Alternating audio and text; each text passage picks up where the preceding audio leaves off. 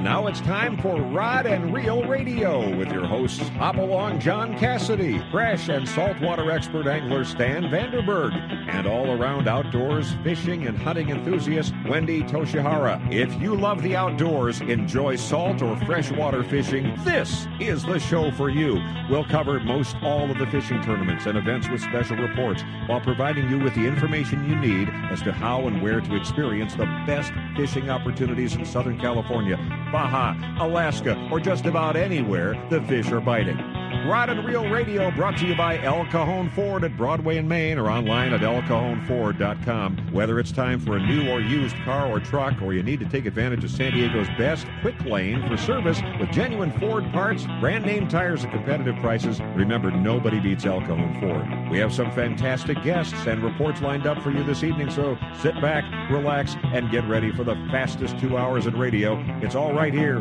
right now on Rod and Reel Radio, the best stop on your radio radio dial for all the information you need for fishing opportunities all over the United States. Now, here's your host, Hop Along, John Cassidy. Thank you, Mark Larson and Southern California. Welcome to another Sunday edition of Rod Reel Radio. I am your host, Hop Along, John Cassidy, and it is a pleasure to have you tonight. We are glad you tuned in. Hey, we have a jam-packed show for you tonight. Here's uh, just a brief idea of what's going to be happening. Starting right out of the gate, we're going to have Tammy Terrell. She's the general manager of Diamond Valley Marina. You know, the opening of reopening of Diamond Valley, I should say, is one of the most highly anticipated events so far of the fishing year. Tammy's going to be with us, and she's going to tell us what to expect and what you're going to need to do to make sure that you can get on the water successfully. And then, along with our regular features with uh, Phil Friedman and Captain James Nelson at 6 p.m., Captain Frank Ursitti, owner operator of the Constitution and the uh, Ranger 85, also managing partner at H&M Landing. He's going to be with us to give us an up to date on what's happening offshore. And then coming on up, a special edition at uh, 623. We're going to go from 623 right to the end of the show. Stan is going to have an update on what's happening in the Eastern Sierra, so you're going to want to stay tuned for that. But before we get to Tammy, let me first introduce to you the co-host of Rod Reel Radio. First, this gentleman is the voice of 1-800 Bass Boat and a pretty darn good fresh and saltwater fisherman in his own right. Stan Vandenberg. Stan, how you doing, guy? John, I am just about as good as it gets for a Sunday afternoon. Yeah, I appreciate it. I know uh, you and I were uh, communicating up until the, the show began on uh, the Eastern Sierras there, and I appreciate you and Jorge, our uh, in-studio producer, uh, getting together and getting that done. I'm I'm excited to hear what's happening. Me too. Actually, you know, it, it, it's been a fun year they've actually got water. you got a lot of snow, got a lot of runoff, uh, and things have been changing up there fairly, fairly well. I mean, the fishing's been pretty good. So we'll get the reports, we'll find out what they're doing, and we'll go from there. We look forward to hearing about that. Also, let me introduce to you my other co-host. She is the national sales manager for Izorline, and is she one heck of an outdoor enthusiast herself. Miss Wendy Toshihara. Wendy, how you doing, ma'am? I'm doing pretty good. How about you guys? Hey, we are doing great, and I know you're going to have some reports for us, Des. There's two important meetings coming on up with the um, uh, the uh, Coastal Conservation Association that we're going to want to hear about. So we'll be talking about that a little bit later on in the show too. Great. Hey, let's get right to our first guest because she has been busier than a, a one-armed paper hanger. She's from. Uh, she's the general manager of the uh, Diamond Valley uh, Marina, Miss Tammy Terrell. Tammy, welcome to the show. Hello. Thank you for inviting me. Hey, I, am great that we could get you within cell range because I know you're not on uh, the Diamond Valley property right now. You're up there at Lake Hemet. Hey, just, just tell us briefly what's happening up at Lake Hemet. Lake Hemet's getting ready for their um, grand opening of the water park this year. So uh, they uh, open on the 27th of May. So they're just getting ready with the water park with the Wibits getting up the inflatable on the water water park. Um, so just getting ready for their season. wow. If you have never been up to Lake Hemet, you're, you, you've got to make a trip up there because it's absolutely one of the funnest pl- lakes to go to in uh, the Southern California area, and being right there in the pines. Uh, Tammy, how do you even come down from there? How do I come down? Well, I got Diamond Valley to worry about. So that's how I get. well, let's get right to that. Let's talk about uh, when is Diamond Valley now scheduled to open, and let's talk about some of the things that the fishermen are going to need to know in order to get on successfully to Diamond Valley. Okay, well, we open May 18th, which is this coming up Wednesday. And for the first five days, um, Wednesday through Sunday, we'll be doing a raffle for uh, free six-month annual park and launch passes and be giving a lot of giveaways, just welcoming back everybody. And um, it's been crazy already this weekend. We probably had around 50 to 60 private boaters come in and get their boats already pre-inspected and got a boat band um, attached to their trailer and their boat, so they don't have to go through the inspection right when we open up. Yeah, let's so talk a little bit. A let's talk a little bit about that inspection uh, uh, because it's very important to, to, do to get on the lake. Uh, uh, are you going to be inspecting boats regularly between now and the 18th, or are there certain times? And what uh, what uh, do you do for an inspection? What do the boaters that maybe haven't been on Diamond Valley yet need to know in order to get inspected successfully? Okay, well, the first inspection that everybody has to go through, it's a one-time inspection, is the MWD inspection. It's just to verify and make sure that their boat qualifies to come onto our water. Has to have a four-stroke or two-stroke direct fuel-injected motor. Has to be at least 12 feet long, um, non-inflatable. And we do that inspection and make sure they have all their safety equipment on board. Then the second inspection is to make sure that they're clean, drain, and dry because we do not have quagga mussels in our lake. So we don't allow vessels that have any drop of water at all on their on their boat. So there's two inspections to be able to come on. So when you say no drops of water, you are also you not only are talking about bilges, but you are talking about live wells. You're also talking uh, also probably about uh, you know, built-in ice chests and coolers, and then you're also talking about any wa- residual water that might be in the uh, uh, lower draw, uh, outdrive of the motor. So uh, there's a couple of different areas to be inspected. That's correct, um, and we're pretty. We've been known to be pretty tough um, because there's nothing for us to test if it's coming from a quagga-infested water or not. So we have to you know, always go on to the um, sense of any water at all, we can allow you to come on. But we do also accept Lake Perris, Silverwoods, and Lake Hemet bands. If they leave those waters, they get a band on, and we accept those just like they accept ours. So it's a little bit easier if you're in that network.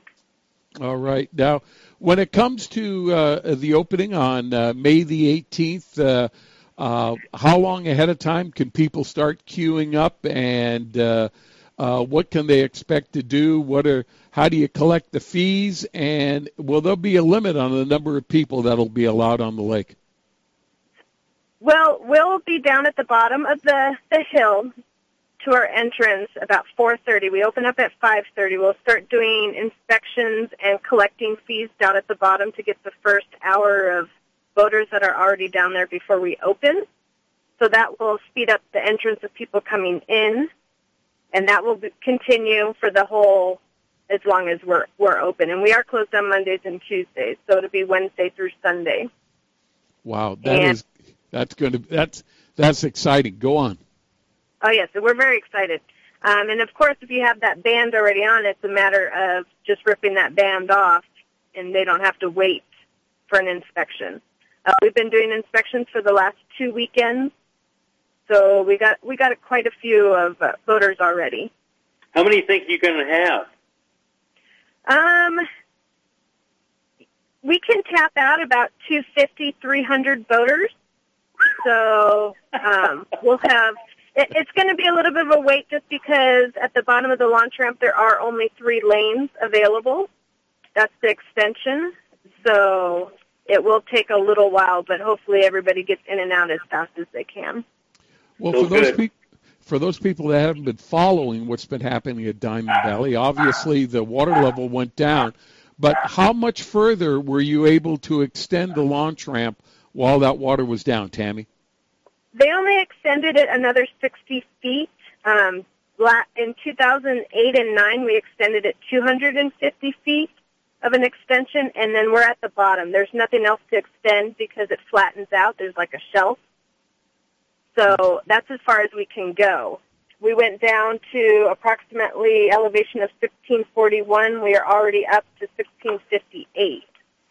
Okay. So the water is coming in. We have a while till we're out of those three lanes. right. So right now, the way it looks, there uh, there won't be. Uh, it doesn't look like there'll be any problem with bottoming them out or anything like that. There's plenty of room for uh, you know, boats and trailers to launch, and uh, it's just it may be uh, a long walk ba- back down to the courtesy docks, and and then away from the courtesy docks to get back to the parking lot. Correct, but a lot of people before we closed, pe- other people were giving, you know, people rides up and down when need be, and then we're we always offer a ride up or down if we're available and we're not busy doing the boat rentals. Well, now, and and let's just talk about that really briefly. For individuals that uh, don't have their own boats that can't get down there, through uh, Diamond Valley Marina, you do offer boat rentals, and you have a couple of different types of boats. Why don't you tell us about those? Correct. We have six different types. We have anywhere from a pontoon boat.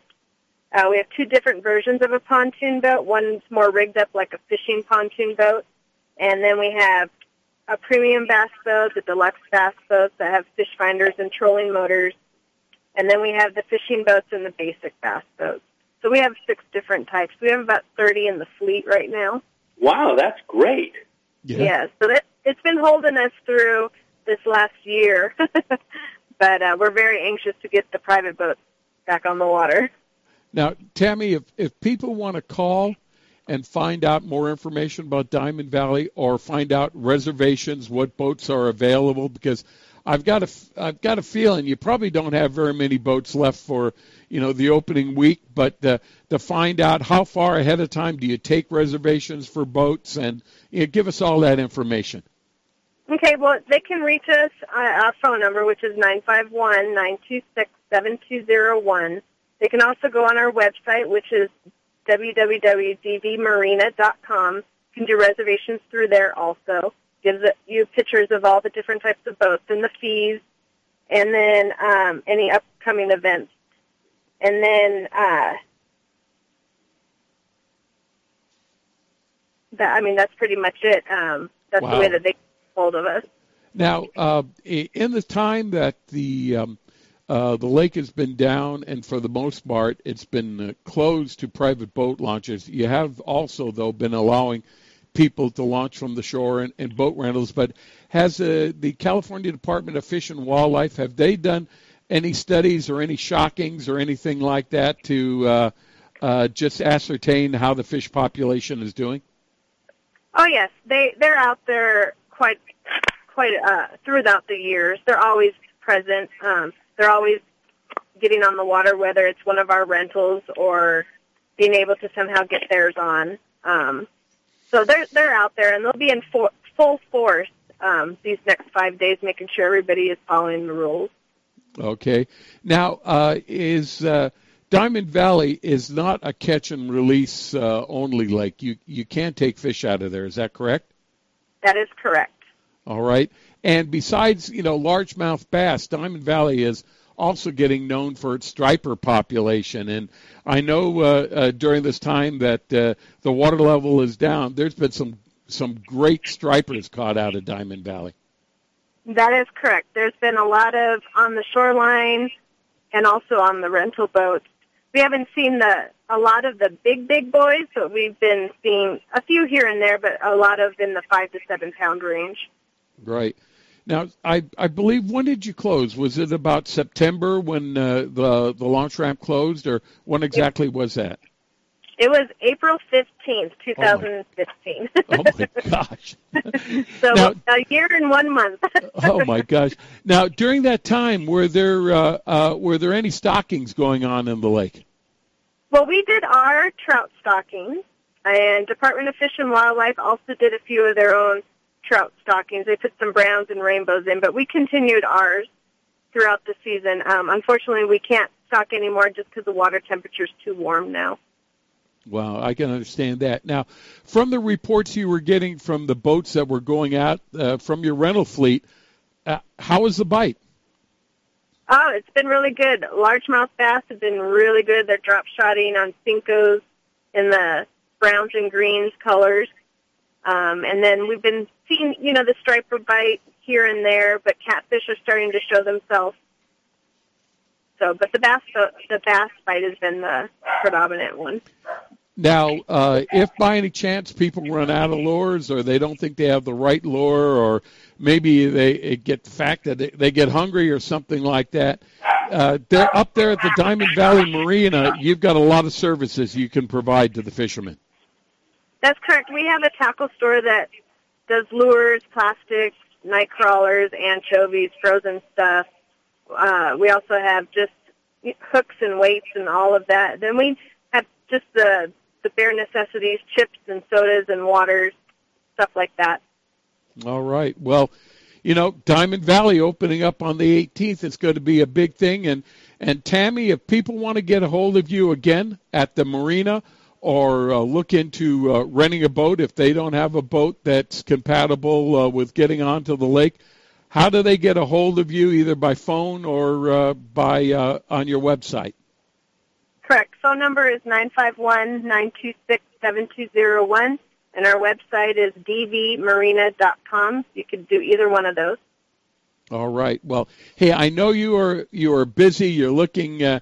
Uh, you're working up there at Hemet. You still uh, found time to be with us on Rod and Reel Radio. I can't thank you enough for cluing in our audience and giving us an update on what's happening at Diamond Valley Lake, and we look forward to seeing you in the not too distant future. Correct. Thank you so very much.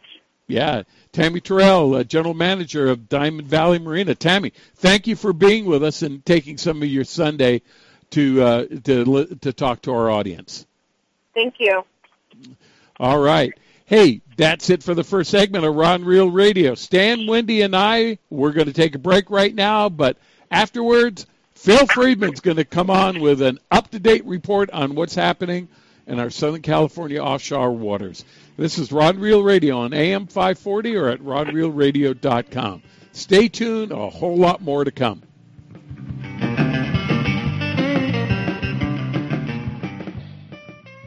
You can count on El Cajon Ford, as so many Southern Californians have for years. El Cajon Ford has the cars and trucks you can count on, like the all new Fusion and Escape, Edge, Explorers, and more. And now Fiestas with 38 mpg and Focus with 40 miles per gallon highway, plus C-Max Energy with up to 42 highway EPA estimates. El Cajon Ford has them now. Shop online at elcajonford.com.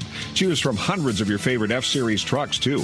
El Cajon Ford knows trucks, no matter what you're hauling or towing, for a great weekend of fishing or for some fun in the desert.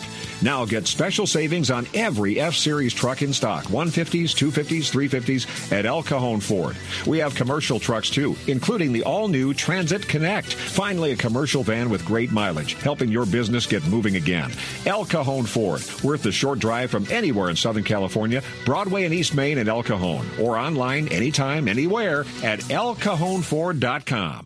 Gamakatsu hooks are made from high grade carbon steel specially heat treated to make them light and extra strong but not brittle. The Gamakatsu sharpening process is the most modern in the world and results in a perfectly conical point that is unequaled in sharpness. Gamakatsu offers a huge variety of hooks for all types of fishing drop shot, extra wide gap, worm hooks, finesse wide gap, and a lot more. Gamakatsu has a hook for whatever style of fishing you want to do. Don't waste your time on a cheap hook. Ask for Gamakatsu hooks at your favorite tackle store now. If the fish are biting, I'm on my boat, rain or shine. Of course, I wear my life jacket. It's like wearing a seatbelt. Clip it on, grab my tackle box, and hit the water. Love California, Boat California, Save California. Share the love at BoatCalifornia.com. H&M Landing is the most diversified sport fishing company on the West Coast, serving the angling community since 1935. H&M Landing's name recognition and reputation for customer service is the best in the business. The H&M fleet provides the widest range of trip options and boasts the coast's largest open party fleet for ocean fishing any time of the year. H&M Landing should be your choice for nearshore and offshore fishing. H&M is San Diego's most experienced sport fishing company, offering the best in half day, three quarter day, full, and multi day trips, and a complete schedule of long range adventures.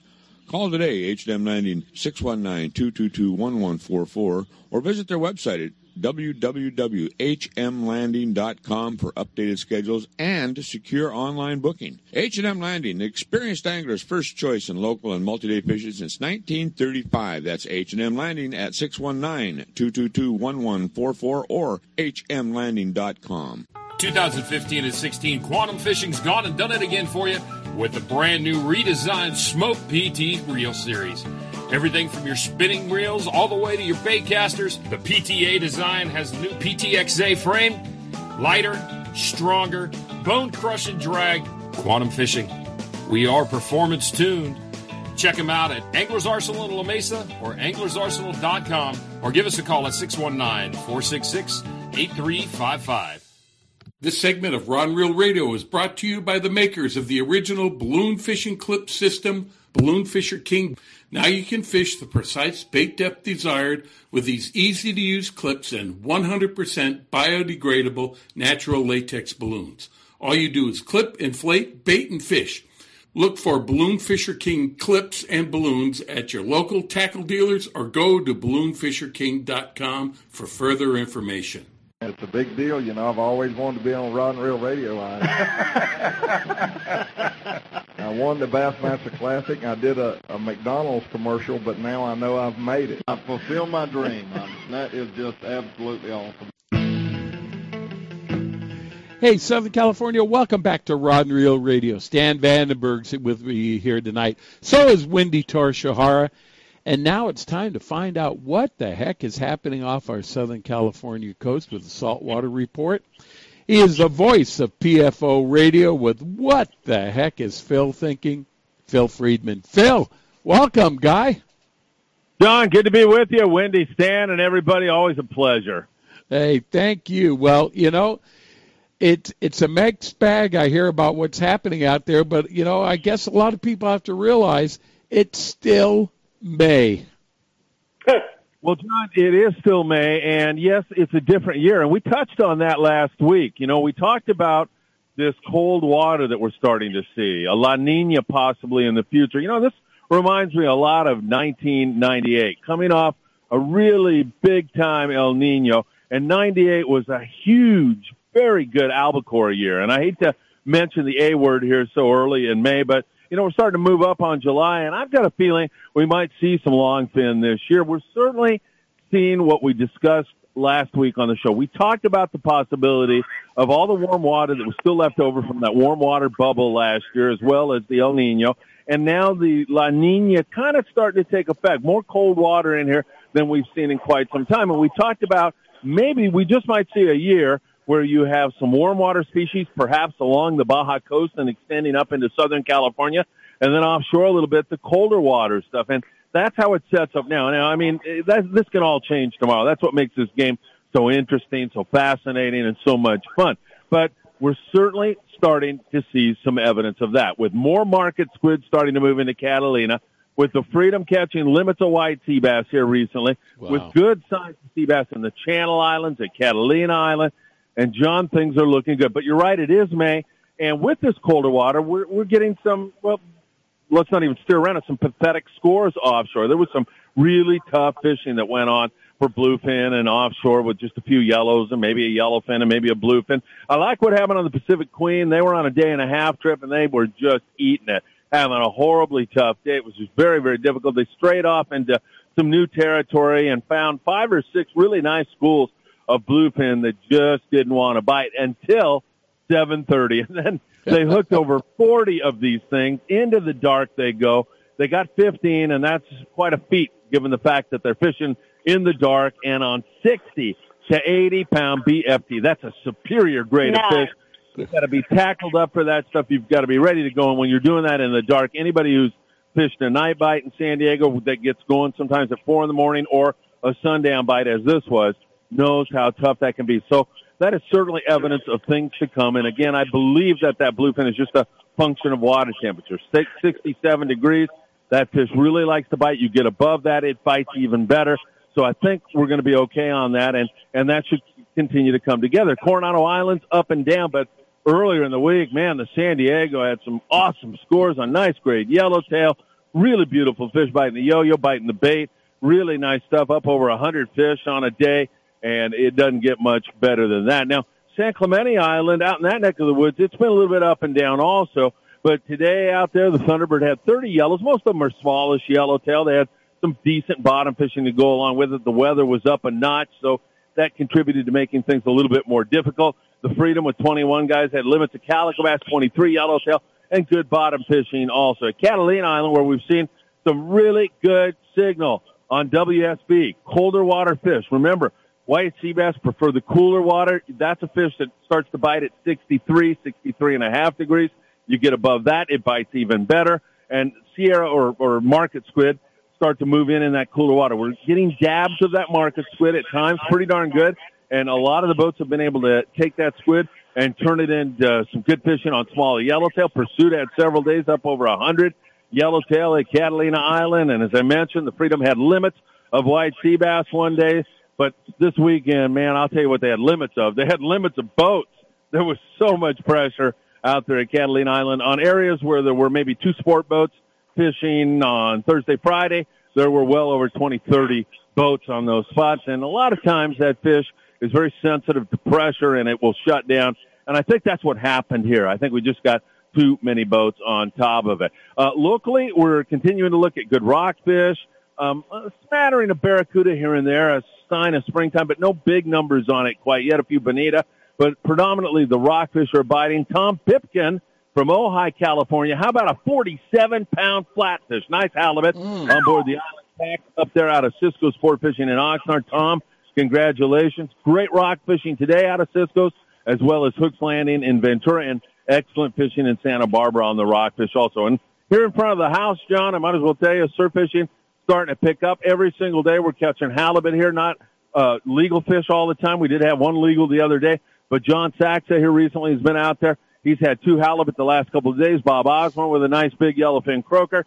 That really seems to be getting active. We're seeing more birds start to pick around, seeing more halibut starting to move in. So the surf bite is starting to come on.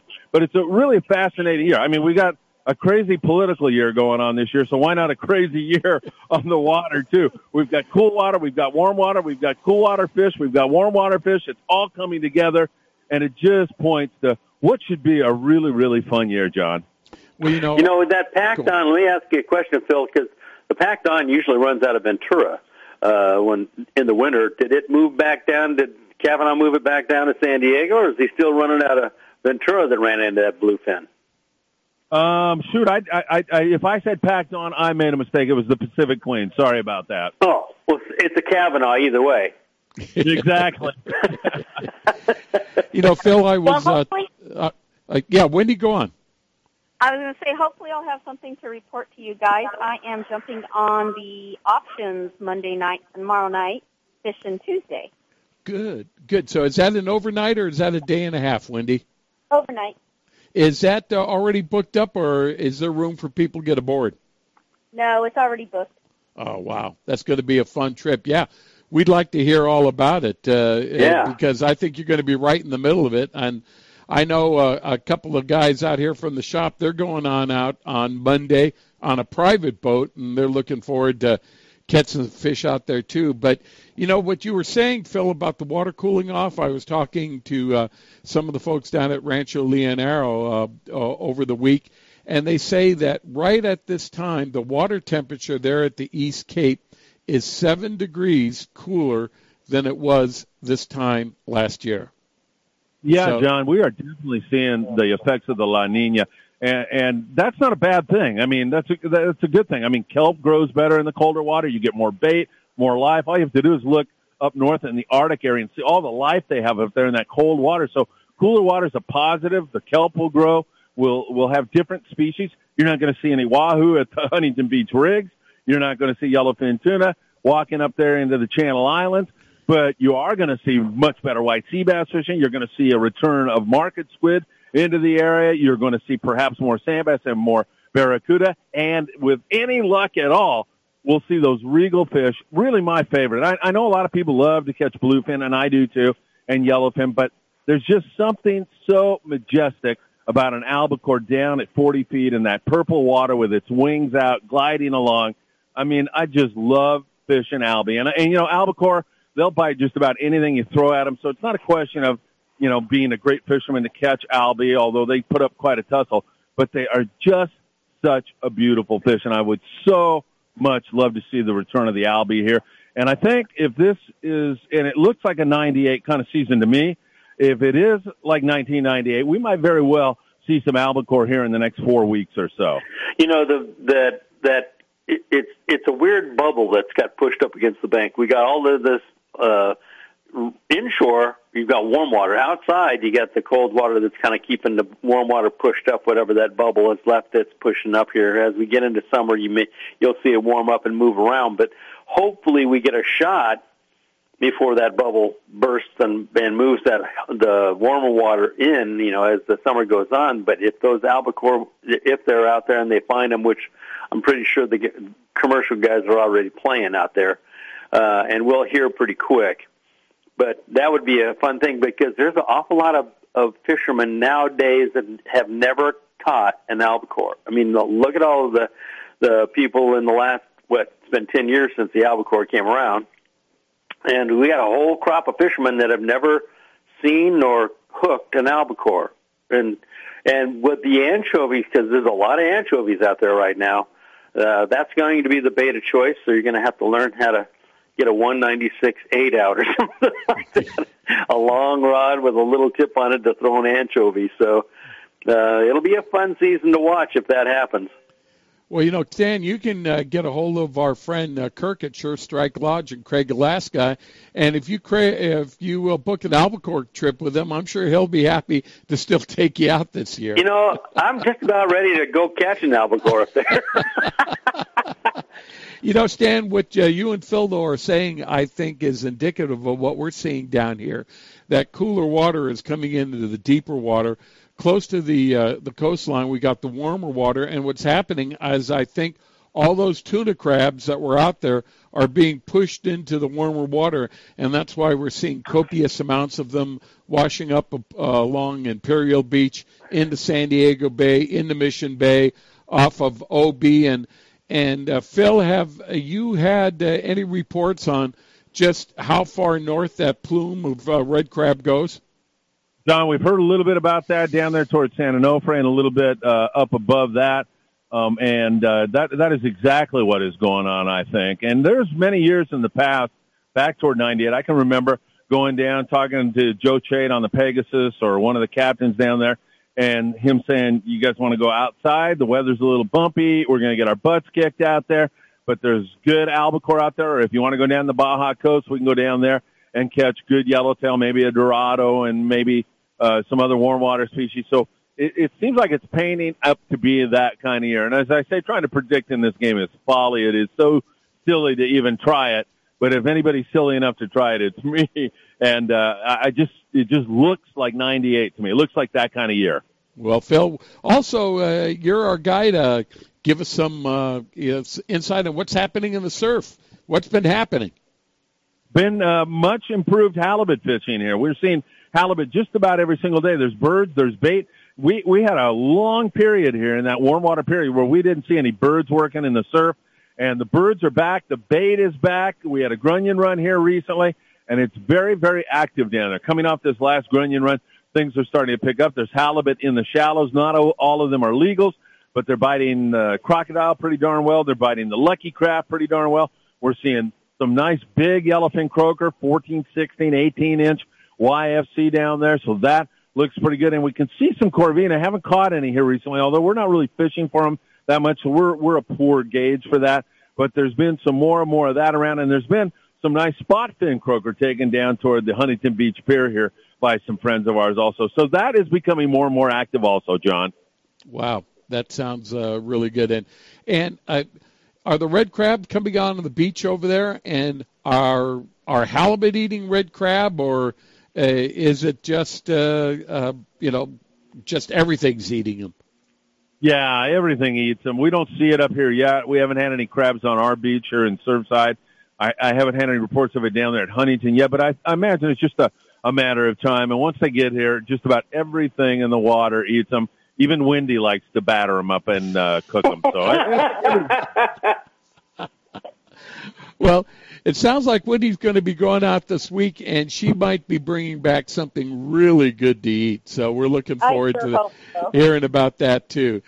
Hey, uh, uh, Phil, I know we're just scratching the surface on all the things that you report about in the fishing world. Uh, also, a lot of things that aren't necessarily sports fishing related, but are related to uh, fish being sighted uh, off our Southern California coast and literally all around the world. If people want to keep track of what you're reporting, what you're talking about, also if they want to, our uh, Spanish-speaking listeners, they want to hear what you're doing in Spanish. How's the best way to get uh, this uh, and put it all together?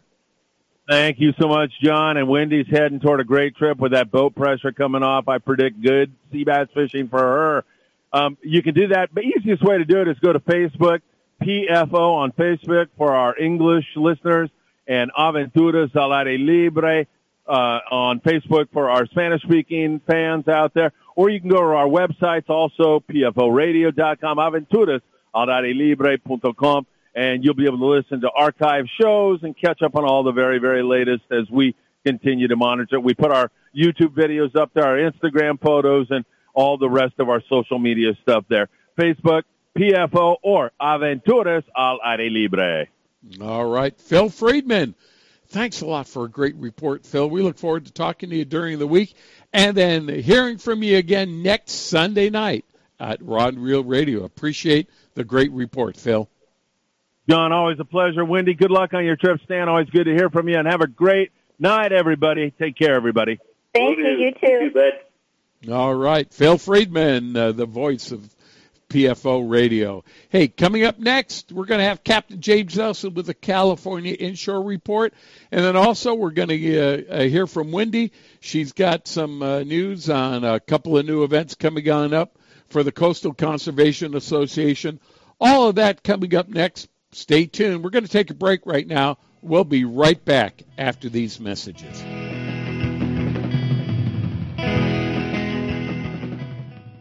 Angler's Arsenal is the serious angler's first choice for hand poured plastics, McCoy line, Spro products, Gamakatsu hooks, G Loomis fishing rods, Shimano products, Avet reels, and just about anything you hear advertised on Rod and Reel Radio. Go to anglersarsenal.com and visit our online tackle store. See the huge selection of Western Plastics hand poured baits, all at anglersarsenal.com. Angler's Arsenal Tackle Store is conveniently located in La Mesa, just off Interstate 8. Give us a call at 1 800 428 8730. If you're serious about your fishing, choosing the right tackle is one of the most important decisions you'll ever make. Izorline makes premium fishing lines including monofilament, Dacron, Spectra, fluorocarbon, battle-tested harnesses, and top angler tested Izorline tools and accessories. Izorline premium fishing products are created to provide you with the ultimate in strength, dependability, durability, high abrasion resistance, low stretch, and high quality. All Izorline products are 100% guaranteed against manufacturing defects. You just can't buy better value. Izorline will replace or repair at their option. No questions asked if you're not pleased with any of their product. Catch what you've been missing. Quality guaranteed.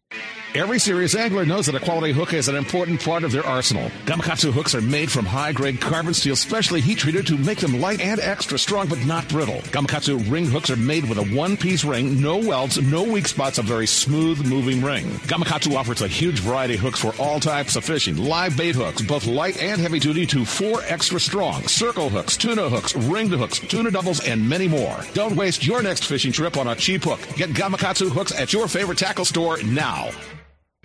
If the fish are biting, I'm on my boat, rain or shine. Of course, I wear my life jacket. It's like wearing a seatbelt. Clip it on, grab my tackle box, and hit the water. Love California, Boat California, Save California. Share the love at BoatCalifornia.com. This portion of Rod and Reel Radio is brought to you by the RokLees Fish Release System. Now you can quickly and easily release fish suffering from barotrauma back to the depths they were caught. Look or ask for the RokLees at your local fishing tackle dealer. Hey, welcome back to Rod and Reel Radio. This is your host, Hopalong John Cassidy. With me tonight is Stan Vandenberg and Wendy Toshihara. And now it's time for the Southern California Inshore Report with a fish icon himself, Captain James Nelson. Captain James, a very good Sunday to you. How's it going? Oh, it's doing wonderfully here, John. How about yourself? We are doing good. You know, we were talking a little bit uh, about uh, the red crabs uh, coming in a lot closer to the shoreline because of, of the water's a little warmer here along Imperial Beach into San Diego and Mission Bay and up towards uh, OB in that area. Have you found uh, the fishing changing at all with this uh, this deluge of red crab we have coming in? We haven't seen any, John, but we've been in the back end of the bay, so we haven't seen any back there. Uh, but we have seen uh, evidence that they are there from the fish that we catch, but we haven't seen them actually swimming around like like you do normally when you get around the point, like if they're coming in, like folks are talking. Wow, you know, I had a report from uh, uh, one of the customers that came into Angler's Arsenal here that is uh, stationed aboard one of the boats, uh, the Navy boats that is uh, ported here right now, and he was reporting that uh, there were red crabs uh, in San Diego Bay, all the way on the south side of the uh, Coronado Bridge. And a lot of these guys aren't from this here part, so they wanted to know if those were baby lobsters and they were good to eat. Yeah, I people thinking that. Wendy, uh, uh, Phil made reference to that. Uh, I know you've tried to do some things with them. Have you found any way to prepare them that you that maybe we would consider to be quote unquote good to eat? Well, you, there's actually not very much meat in them, so I just deep fried the whole thing, and it's just you know crunchy like a potato chip. You know, like if you deep fried a a bluegill and you got you were able to eat the fins and the tail and stuff, it's just like that. Oh, right. Okay. Hey, Captain James, you say you've been uh, going into the back of the bay. Obviously, you're um, uh, you're you're you're run by what your customers wanted you to do. I guess they wanted to go back there. How how's the fishing in the back bay right now? It's been pretty good, John. You know, it's been uh, it's really weird. I mean, it's things that we've uh, expected out of our weather as far as what is going to help us fish wise, and it's you know it's that's it. You just got to follow the weather pattern, kind of go off that as far as what you expect might happen fish wise, and it's been pretty accurate. I mean, basically, here's a just a fine example, John. I'll tell you one one thing, and I'll say it again and again and again. Bonefish like sunlight. You know, you can catch them when the sun's not bright and shiny, but I'll tell you what, you'll catch hand over fist a lot better when it is, and that's what it's been like lately. That sun's shining, we're catching bonefish. When it's not, we're catching everything else. And it's wow. just how it's been, and it's you know we we play with it, and we have fun, and we catch what's biting, and we'll have fun. You know, if, if you start getting uh, all dead set on one fish or another, and they decide not to show, and then you're going to ha- be disappointed. But if you just go out there and just have a good time and catch what's biting, man, that, that day is on fire. There's just, I mean, that's that simple. There's just so many fish out there to be be had. And there's some days, Sean, we're walking away with 12, 13 different species Wow. of fish because there's just so much back there. And Well, that's, you know- you know, from that's from you know Chula Vista all the way to the mouth of the bay right now. It's just really, really been good. Well, you know, uh, bonefish are uh, obviously one of the premium fish to, to go for in the back of the bay, kind of an exotic thing. Uh, are there uh, a couple of techniques you can leave us with uh, uh, if people want to indeed uh, target bonefish?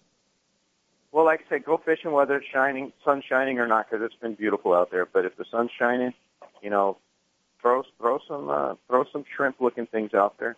Throw shrimp even for that matter. Just get out there and have a good time and uh, see what happens. You know, they they like shallow, muddy areas, uh, but they're they're not like what you see on Florida. So just throw everything that you see on TV shows or what they do in Florida and Bahamas and all that. Just throw that behind. It's that Well, simple. There's, the- there's this- that you know I have right now. Um, I had set the IGFA record for Cortez bonefish on my boat last year with a gentleman, Steve Wozniak. who guy holds so many different records anyway and has he's a species collector. The very next day, he broke that record for Cortez bonefish. That fish was less than two pounds, and I know we've caught fish bigger, but it doesn't matter. You know how that goes. And that one he caught in 22 feet of water on a uh, sardine head. That we were fishing for something else. He caught a 30 pound line. You know, it's just all the wrong ways that you'd expect to catch a bonefish. All the all the ways that the guys in Florida would just totally laugh if they found out we caught a bonefish that way. That's the way he caught it. We weren't, like I said, we weren't even trying. It's just just what happened. So. Oh, come on, that's your your new secret. yeah, exactly. Secret way to catch them. it, it's such a haphazard way of catching them that I, I I love telling people that's how you catch them. well, you know, Stan, you have to, uh, you, Stan and Winnie, you have to come up with new ways because uh, a lot of the fishermen, especially uh, those that come in here, are, are, are after the bat rays and the big leopard shark. And yes, indeed, there are fishermen that are targeting those species just to have something huge to pull on. They normally like to come in and, and get uh, frozen squid and right now, I don't think there's a, a tackle store in Southern California that has frozen squid. They have just not been available. So you got to look for other ways to catch these fish. Yeah. You know, you have to be smarter than the than the tackle shops. If you go to some of the Korean markets, they've got squid and that bigger squid. No, they and don't, it works. Stan. Huh? Stan, everywhere's out. My, the Chinese markets that I go to, everyone's out. Really? Yeah. Yeah, I had somebody a while back. I had sent somebody down. And they got some, and they took it out on the overnighter to uh, the islands up here. So, well, you know, this stuff if it comes around now, we get that market squid comes in. It's going to be party on. Yeah. Oh, yeah, absolutely. And, you know, and that's it. And the fish, you know, the fishermen are having to death, so you can imagine what the fish are having to do. Now, Oh. now, rumor has it, uh, Captain James, that you got a special birthday trip happening on Monday, and you guys are going to go out there and uh, see if you can uh, uh, do something that's uh, a little bit different. Yeah, you know, it'd be great for me. I mean, because uh, it'd be more of a research trip than anything. Because I have no intel on what we're doing tomorrow. We're basically just going to get in the boat and drive west. I think. Okay. you know, and I'm sorry, you know, one cool tuna left uh, one of his Z bars over here, and I've had to guard it with my life because uh, last uh, weekend, uh, a cool tuna left 16 Z bars here in the shop, and by uh, Wednesday evening they were gone. So the uh, the word is out on uh, cool tuna Z bars, but I do have one waiting for you. But I wanted to give it to you personally because I was afraid you might never see it. Yeah, and, you know, I'm getting the feeling that that may still be the case. Don't wait too long. Hey, Captain James, if people want to get a hold of you, find out what the schedule is because I know that uh, you are really booking up right after school begins. You take a lot of families out and and uh, stuff like that. How's the best way to get a hold of you, see your schedule, and book a trip off of our Southern California coast to be with you? Well, you could always reach me online. And John, you're not kidding. I was just looking at the calendar. I am booked until next Tuesday. Isn't that nutty? But uh, anyway, so yeah. So anyway, uh, they could always reach me online, and, and don't be afraid. Even if the schedule looks like I'm booked, I, I might know somebody, and or you know, you never know what happens. If things do happen, change. You know, so give me a call. We'll see what we can do. Uh, that's another way to reach me. It's just by telephone. Six one nine three nine five zero seven nine nine. Yeah, don't be afraid to call Captain James uh, so that uh, if you are unsure the type of trip you want to go about or the skill levels of the individuals that are fishing with you, you can call, talk to Captain James, tell you what trips are available, what you can do, what gear you can bring, so you can be in your comfort level and still go out and have a great time of fishing.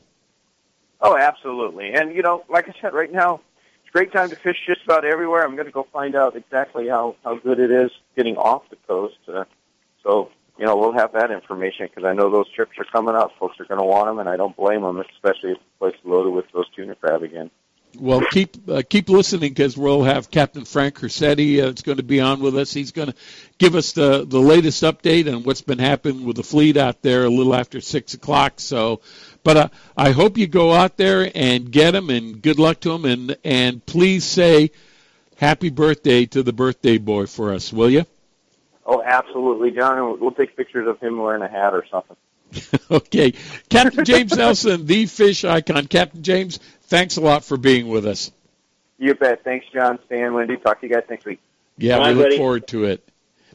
Hey, Wendy, I, I wanted to get together with you because there are uh, some special events coming up in the next couple of weeks with the uh, Coastal Conservation Association that we want to hear about, and you're the person to tell us what's up. Well, coming up this Saturday, May 21st, we are having the first Coastal Conservation Association Los Angeles chapter barbecue, and it's going to be held at the Compton Hunting and Fishing Club in Compton. It's a really nice venue. Um, it's a big property. Um, the uh, tickets are fifty dollars a piece, and it goes to a good cause. And we'll have a live auction, silent auction, raffle prizes. We have lots of great sponsors. Um, so hopefully people will be able to come down. Um, it is on our Facebook page, which is Coastal Conservation Association California. You can also visit our website at ccacalifornia.org. We also have another uh, event, and this is our San Diego chapter. We're going to have a Fight for Your Right to Fish, and it's actually going to be at a brewery. Um, it's going to be at Bolt Brewery, and that's on Tuesday, May 24th from 6 to 9 p.m. It's a membership drive, and there's tapas, uh, tapas and beer tour. Well, I happen to know about that Bolt Brewery event because it happens to be just two doors down from Angler's Arsenal here in La Mesa. So we are very familiar with their wares. Uh, it's going to be from 6 to 9 p.m. at the Bolt Brewery on Center Street in La Mesa. And uh, I got to tell you also what we're going to do is during that time, we're going to run an open house here at uh, Angler's Arsenal. And from 5 to 9 p.m., any purchases that are made from any of the visitors there at Bolt Brewery that come for the CCA meeting, we will donate 20% of our gross back to the CCA. So uh, go over, have something great to eat, Here uh, from Wayne uh, Kotow because I don't have to tell you, Wendy, you you've been seeing it. Wayne is doing a great job promoting this organization and getting in there and starting to fight for the those things that uh, we might be losing if uh, we didn't have the the CCA representing us.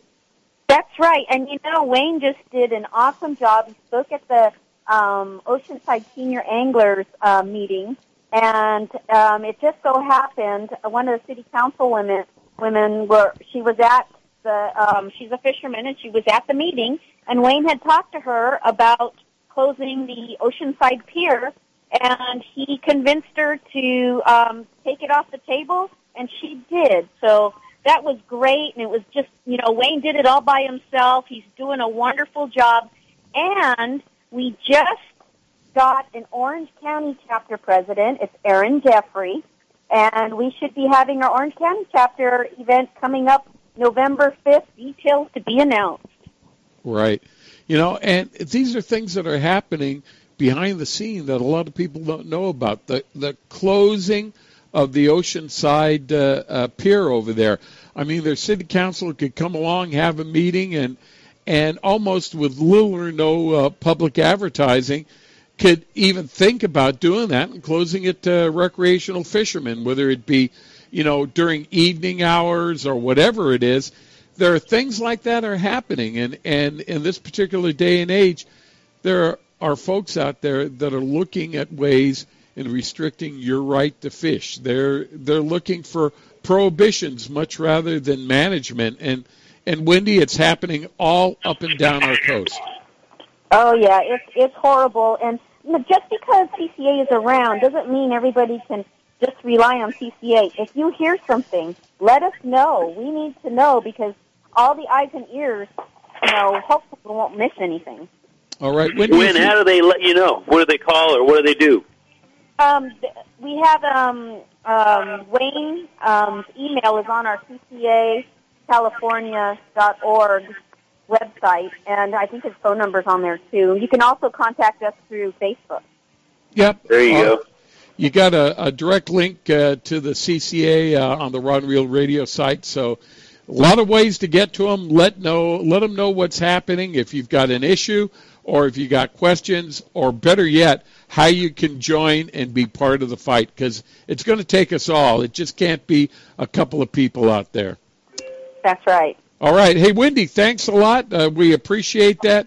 Hey, Stan, Wendy, and I, we're going to take a break right now. That's the end of the first hour of Rod and Reel Radio. If you missed any of it, just go to rodandreelradio.com, hit the archive page, or go to your favorite uh, uh, iTunes uh, uh, app and just search Rod and Reel Radio, and you can find our past shows there. So uh, coming up next, Frank Ursitti is going to be with us from the uh, Ranger 85. Stay tuned. There's still a lot more Rod and Reel Radio to come. We'll be right back after these messages.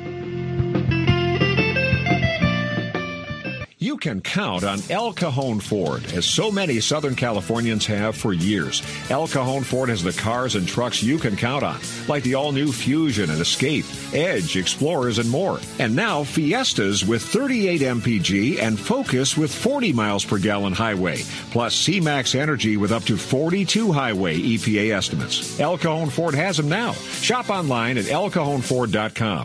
Choose from hundreds of your favorite F-Series trucks, too. El Cajon Ford knows trucks, no matter what you're hauling or towing, for a great weekend of fishing or for some fun in the desert. Now get special savings on every F Series truck in stock 150s, 250s, 350s at El Cajon Ford. We have commercial trucks too, including the all new Transit Connect. Finally, a commercial van with great mileage, helping your business get moving again. El Cajon Ford, worth the short drive from anywhere in Southern California, Broadway and East Main and El Cajon, or online anytime, anywhere at elcajonford.com. H&M Landing is the most diversified sport fishing company on the West Coast, serving the angling community since 1935. H&M Landing's name recognition and reputation for customer service is the best in the business. The H&M fleet provides the widest range of trip options and boasts the coast's largest open party fleet for ocean fishing any time of the year. H&M Landing should be your choice for nearshore and offshore fishing. H&M is San Diego's most experienced sport fishing company, offering the best in half day, three quarter day, full, and multi day trips, and a complete schedule of long range adventures. Call today, H&M 619-222-1144, or visit their website at www.hmlanding.com for updated schedules and secure online booking. H&M Landing, the experienced angler's first choice in local and multi-day fishing since 1935. That's H&M Landing at 619-222-1144 or hmlanding.com. If the fish are biting, I'm on my boat, rain or shine. Of course, I wear my life jacket. It's like wearing a seatbelt. Clip it on, grab my tackle box, and hit the water. Love California, Boat California, Save California. Share the love at BoatCalifornia.com. Quantum Fishing's got something for everybody. From the smallest angler to the oldest veteran, we can get you out there fishing with the greatest reels on the market today. From the all new for 2016 Icon PT to the Tour Mag to the brand new redesigned Smoke Reel, we've got something for everyone in your family. Have some fun, take a kid fishing. They're the future of our sport. Quantum, we are performance tuned. You can get your quantum products at anglersarsenal.com or Anglers Arsenal in La Mesa at 619 466 8355. Hi, this is BSS record holder Dean Rojas. El Cajon Ford helped me when I got started in my career, and let them help you with a new F Series Ford truck. And remember, nobody beats El Cajon Ford. Hey, we do want to welcome you back to uh, Rod and Reel Radio. Hey, let's welcome our next guest. He is the owner operator of the Ranger 85, also the uh, managing partner at H&M Landing. Uh, a lot of things happening off our local coast, and we thought we'd ask him to come aboard and kind of clue us in on uh, some of the neat things we can look forward to, not only this coming weekend, but in the weeks to come. Captain Frank Ursitti. Captain Frank, welcome to the show, sir. John, thanks for having me on tonight. It's a pleasure. Yeah, it's great. Also, we have Wendy Toshihara and Stan Vandenberg with us, too, Frank. Hi, Wendy, Stan. How are you? Hey, Frank, we're doing good. Nothing but good. Nothing but good. Well, Good, Frank, good. hey, Frank, there's all kinds of things happening. It's amazing the buzz that you're finding around on the docks. And here we are. You know, we've talked about it for the past few weeks, but, you know, it's still early in the season. It's only May. It's super early, and it's uh, it's typical springtime fishing with a kicker to it. Yeah, it is. It, it's actually incredible springtime fishing with a little bit of bluefin, yellowtail fishing. It's there's something for everybody right now. Now we've been fighting a little bit of weather the last couple of weeks, and you can almost pattern it out if you really watch. That fish starts to bite, whether it's a little bit of bluefin offshore or that near coastal or island yellowtail. The wind blows for a couple of days, the count kind of slides back, and then once we get a couple of days of good weather, it's all back on the chew again. It's been really exciting springtime fishing. You know, we're talking about uh, what's happening with the water. We're talking about the red crab. Uh, do you see an evolution or a change in our waters here, or do you think this warm water is going to hold up uh, like it did last season? I, I have a I have a real strong feeling that it is. We're seeing so much of that crab around, which is indicative, obviously, to warm water or an El Nino cycle. Um, while while some folks think that it might fall apart midsummer, I don't see that. There's if you look at what's happening right now, it almost seems like we're getting a delayed spring in terms of weather patterns. These last few weeks, we've had some pretty significant blows. Now, typically, what that would do would roll the water over and maybe drop it three or five degrees. We see that happening for a day, but that water rebounds right away. And what that indicates is that there's such a mass of warm water deep that these springtime blows can't cool that water down enough. I, we're going to have a strong, strong season, John. Well, you know, Frank, uh, Phil Friedman just reported uh, before you came on that the Pacific Queen went on out there, and it wasn't until about 7:30 in the evening that they started hitting fish, and they uh, uh, they hooked up uh, maybe 40 fish, but they only brought about 15 aboard, which is an indicative of, of there being some humongous fish out there. Oh, it's uh, you're absolutely right, and and yesterday was yesterday was one of those tough days. There's so much crab. This fish is full, um, and it, it gets a little bit picky to bite. But that, you're exactly accurate. It was all day those guys were combing the ground. They saw so many spots of fish. They swept out so many schools. Very very slow most of the day, and then late in the day, that fish started to bite. Two of the boats that were on uh, day and a half trips yesterday ended up with about 25 fish or so each, and there were some of those larger fish in the mix. Remember this time last year, we were catching like, you know, some 20 to 50 pound fish. That fish is a notch bigger this year. So Yep. it's super important that everybody, when you're fishing this year, I don't, even on the shorter trips, on day trips, and on day and a half trips, you have to come diversified with some heavier gear to take advantage of this. There's some big fish around. I well, you know, the, the guys that go on these the the one day trips or day and a half trips have been, you know, they're fish. Everybody tells them bring, you know, twenty five or, or or you know when the bluefin were going twenty or twenty five and and thirty and and maybe some forty. Well, now you better have forty and maybe some fifty or or even some. uh if if you happen to run into that really big stuff that's out there, because somebody saw that stuff bouncing out of the water that was a hundred and up, um, right? Th- you could get into the, some really, you could get a train wreck out there this year. It's true. You know what? This isn't your grandfather's bluefin fishing. You No. have to come prepared. this isn't like this isn't like you know 30 years ago. Hey, you have to bring your your light line, and they're just so tough to get to get bit on. And I'm telling you, you have to have that heavy gear right now. Yeah, there's there's fish, and and you know what? Even on the three quarter day trips, we're we're seeing these counts kind of roller coaster ride up and down. But as we start getting deep into May, we start getting into more stable weather patterns. That fish is going to bite again, and it's within three quarter day and full day range, and you have to be prepared. There's some real trophy opportunities that await the angler this year. Seriously. It's Yeah, well, look at what we were doing last year. The guys on like the first ring or whatever, and some of the guys were just they were going out early in the morning and targeting that really big bluefin out there. And they'd hang a dozen of them and land one or two over a hundred, and some up to what 170 or something like that. Right. You don't get a chance to do this very often right off our coastline. But uh, 15 years ago, we had the bluefin out here that would come in and and they were 100 pound plus fish, and we got shots at them, and I got lucky. I got six of them in one day over a hundred, but it doesn't happen very often in in our lifetimes when you're going to get a shot at this. This fish could happen this year because of the way that it's come in, and they've seen that really big stuff bouncing around. I mean, that stuff that's well over a hundred. Um, along with look at the 60 to 80 pound fish we're catching already. So a guy's got to go out there thinking, you know, if you run into it, you better have the right gun for the bear hunt, uh, or you're going to get you're the wrong end of the stick on this one. You're going to have to have at least 40 and 50 ready on every trip, and you might need your troll rod that you have 80 on just in case you get out there early in the morning and there's a shot at it.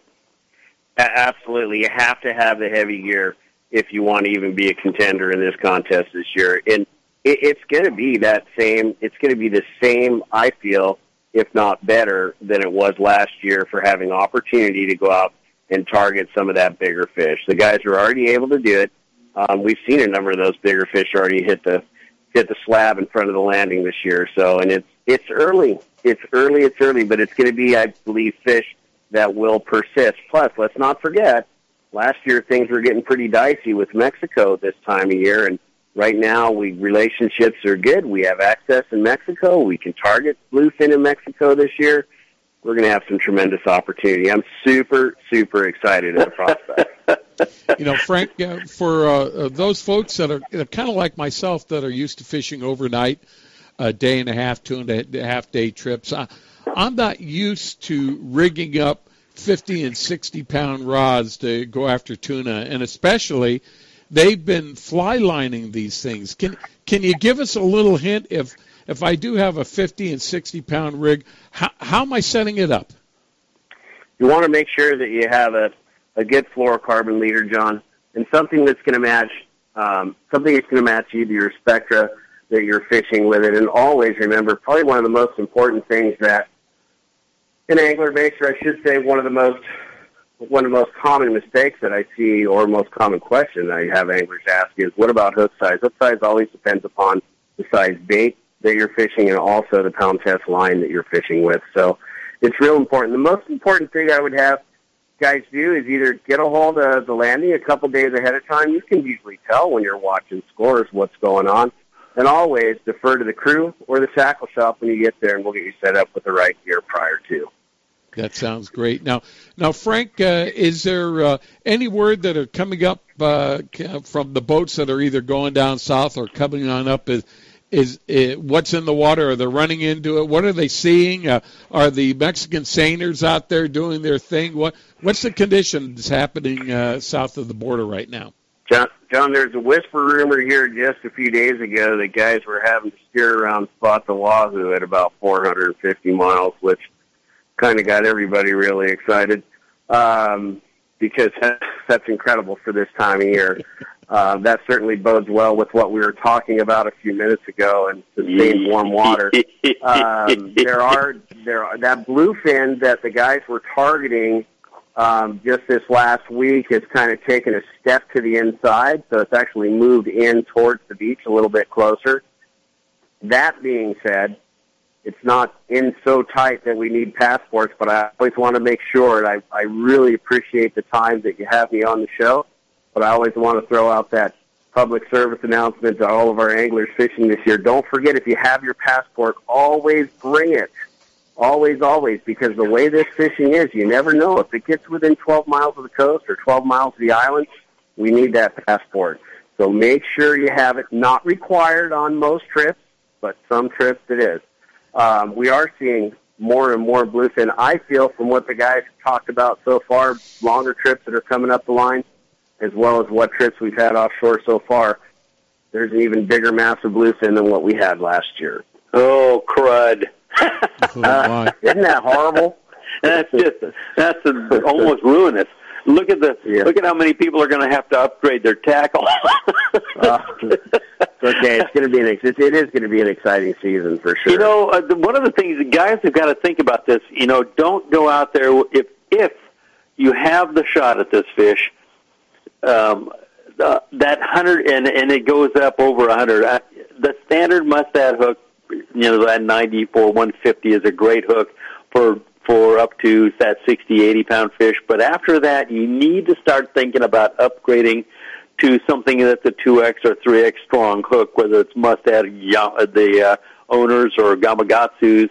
Uh, and a, they're smaller hooks that with the 2X or 3X strong will handle that fish. You got to think of the drag pressure you're putting on them. You're okay with that 60, 80 pound string that you're going to be fishing that fish with, hopefully. If you if you get into those really big ones, well then it's Katie bar, the door, and whatever you got to use. Uh, hopefully you have some knowledge and you got the right gear when you hook them. But the the chance of getting that 60 to 80 pound fish is really really good. The other chance of getting something that because that 80 pound fish that was here last year is going to be up to a 100 pounds this year and you could get into that stuff at any point in time. Just make sure you've got the at least give yourself a chance with the right fluorocarbon and the right hook and the right pound spectra, so you have a shot at it, and get a two-speed reel, gang. That's what I was going to close with right there. That's probably one of the most important things, and and boy, there, there's so many two speeds out on the out on the market now, and the guy doesn't have to get crazy. You can certainly get your feet wet with an entry level two speed, but it does give the angler the advantage. It's huge. So many of our guys have graduated from just single speeds to two speeds that they don't even look back. We see them rock fishing in the winter with their two speeds because they love it so much. Oh yeah, that's for sure. But truly, once you go, once you go that direction, it's hard to go back for sure. And the other thing is make sure the rod's matched up for the pound test that you're you're going to be using. Uh, some of the older rods, especially the glass rods, don't have any recoil when they get bottomed out on heavier lines. So uh, there's a little. You need to do a little homework. Uh, go to the local tackle shop, the independents. Don't go to Big Five, and find out. You know what is a good balance rod and reel combination that I can use for this is, and even take your gear in. Will this work with this? And make sure, hopefully, that the guy inside that tackle shop knows what he's doing a little bit. Now, Frank, if uh, fisherman is going out of H and M Landing and he he uh, he gets there and he finds out that uh, these are the conditions and there's big fish out there, he doesn't have a two speed uh, that he's invested in. H and M Landing can help him out there, can it not?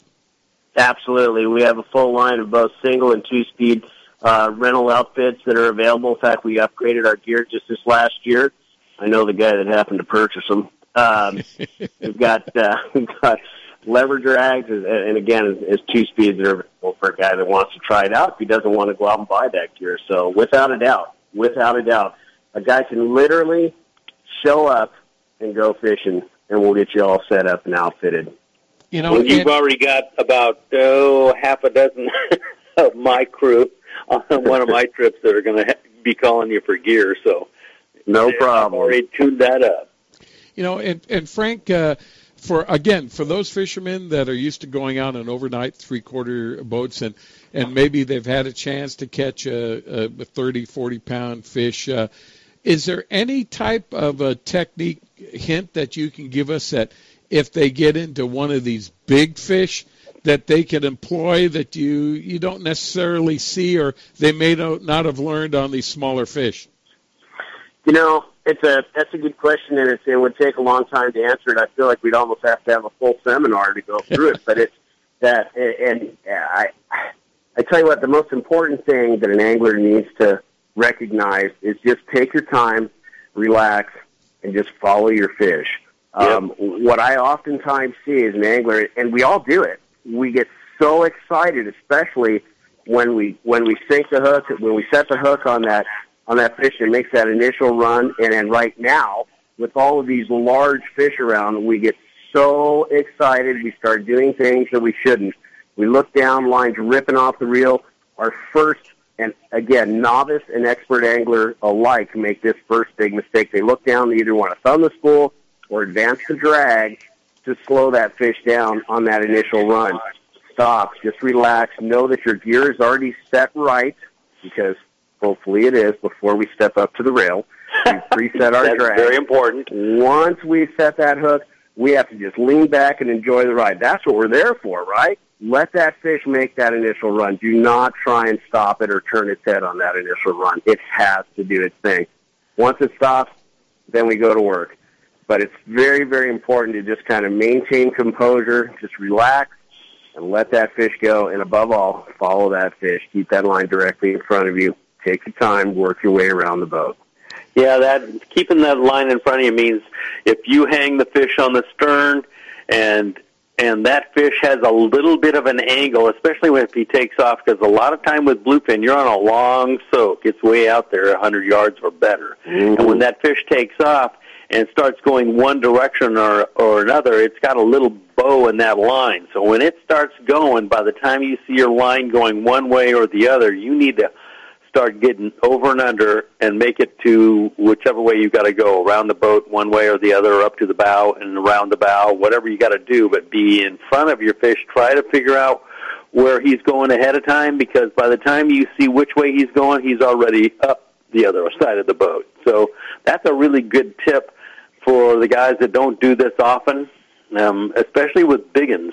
When you get into that bigger fish uh, it it is very important that everybody on the boat and I have one rule on my boat. The biggest, the first rule is make sure the guy that that's next to you catches his fish. No matter what it takes, you make sure that that guy next to you catches his fish. You got to move, go over, around. No matter what, make sure he's the guy that next to you is on catches his fish. Because if everybody's doing that, you really work well together. Um, but you're going to have to play the game, especially when that bigger fish comes into play. Yeah, and uh, Stan, you know, one of the things that's a general rule is that uh, uh, yeah, dumb questions are a lot easier to handle than stupid mistakes, and those Yeah. deckhands are there to help you. So no matter how experienced you think they are, they are as excited for you to catch your fish as you are getting that fish on. So any questions at all or advice that they can give you, listen to the deckhands because they're the guys that uh, that are in the trenches there every day, and they've got a pretty good handle on the techniques to use to help you get your fish in. So that, You know, that's I so, have that's, I'm sorry, go ahead, Wadey. Oh, I was going to say, you know, the rail is my friend. Amen. There, that's a good clue. Absolutely. Wadey, you need to you need that rail for some of those bigger fish. Absolutely. That's a good tip, Win, because yeah, learning to leverage that rod on the rail and not to to fight the the rod so much as fight the fish. Um, that is that's a technique that uh, you listen to the deckhands and they'll they'll tell you how to do that, especially if you get the big one. All right. Hey, uh, Captain Frank, uh, we've run out of time here, and we've hardly had a chance to talk about the Ranger 85. But if people want to see the selection of boats uh, that are available and the trips out of H&M Landing uh, uh, to to see what uh, each boat offers, uh, to get fish reports, what's the best? Where's the best place to go? There's only one place to go, John, hmlanding.com.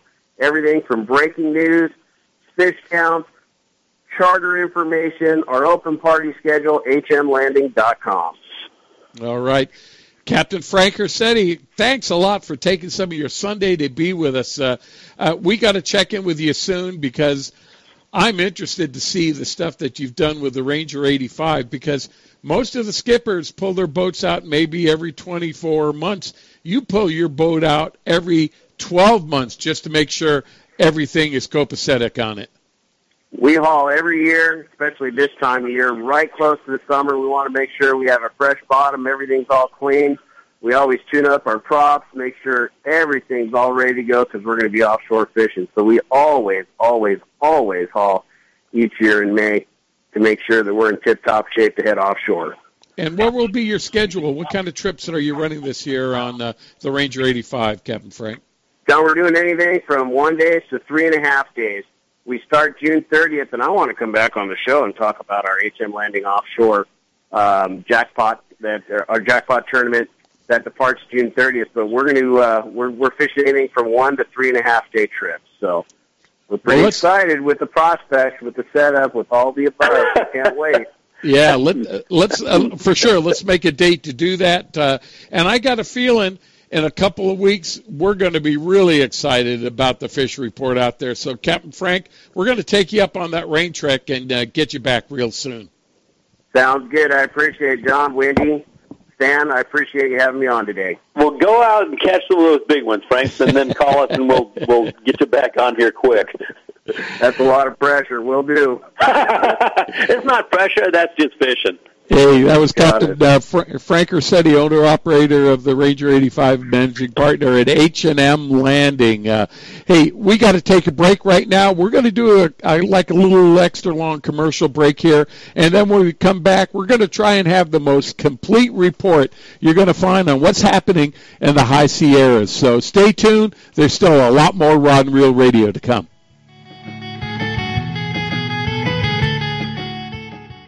Gamakatsu hooks are made from high grade carbon steel specially heat treated to make them light and extra strong but not brittle. The Gamakatsu sharpening process is the most modern in the world and results in a perfectly conical point that is unequaled in sharpness. Gamakatsu offers a huge variety of hooks for all types of fishing drop shot, extra wide gap, worm hooks, finesse wide gap, and a lot more. Gamakatsu has a hook for whatever style of fishing you want to do. Don't waste your time on a cheap hook. Ask for Gamakatsu hooks at your favorite tackle store now. If the fish are biting, I'm on my boat, rain or shine. Of course, I wear my life jacket. It's like wearing a seatbelt. Clip it on, grab my tackle box, and hit the water. Love California, Boat California, Save California. Share the love at BoatCalifornia.com. H&M Landing is the most diversified sport fishing company on the West Coast, serving the angling community since 1935. H&M Landing's name recognition and reputation for customer service is the best in the business. The H&M fleet provides the widest range of trip options and boasts the coast's largest open party fleet. For ocean fishing any time of the year, H&M Landing should be your choice for nearshore and offshore fishing. H&M is San Diego's most experienced sport fishing company, offering the best in half day, three quarter day, full, and multi day trips, and a complete schedule of long range adventures. Call today, H&M 90 619-222-1144, or visit their website at www.hmlanding.com for updated schedules and secure online booking. H&M Landing, the experienced angler's first choice in local and multi-day fishing since 1935. That's H&M Landing at 619-222-1144 or hmlanding.com. Hey, everybody, this is a message for our listeners from a new Baja Magic Lodge at Cedros Island. Cedros Outdoor Adventures wants to make your dream of fish at Cedros Island a reality. Want to go after giant calicos or yellowtail with the best Cedros Island fishing organization, but you just don't know who to contact? Then give Cedros Outdoor Adventures a call at 619 793 5419, or even better yet, log on to their informative website at cedrosoutdooradventures.com. There you can visit their trip calendar and schedule a trip that's convenient for you.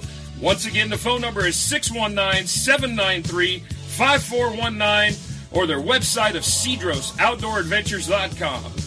Captain Chris Randall from Chief Sports Fishing. And Captain Chris, tell us about what's happening on the Chief now that the tuna season is upon us. It's here, and it's time to go on the Chief. For those that are not familiar with the vessel, she's an 85 by 24 deluxe sport fisher that offers a wide variety of open party trips ranging from one to five days in length. We're also available for private group charters. The Chief's onboard amenities include a fully remodeled galley with comfortable seating for 25, twin flat screen TVs with hundreds of movies, two roomy indoor heads with fresh hot water showers, stateroom and open berthing areas, an impressively large deck area, 200 scoop bait capacity. We have twin six ton spray brine fish holds to keep your catch fresh, and our professional courteous crew will go the extra mile to make your trip a memorable one. To view our schedule, log on to H&M Landing at www.hmlanding.com or feel free to give them a call at 619-222-1144. You can also follow us on Facebook and at our webpage at chiefsportfishing.com.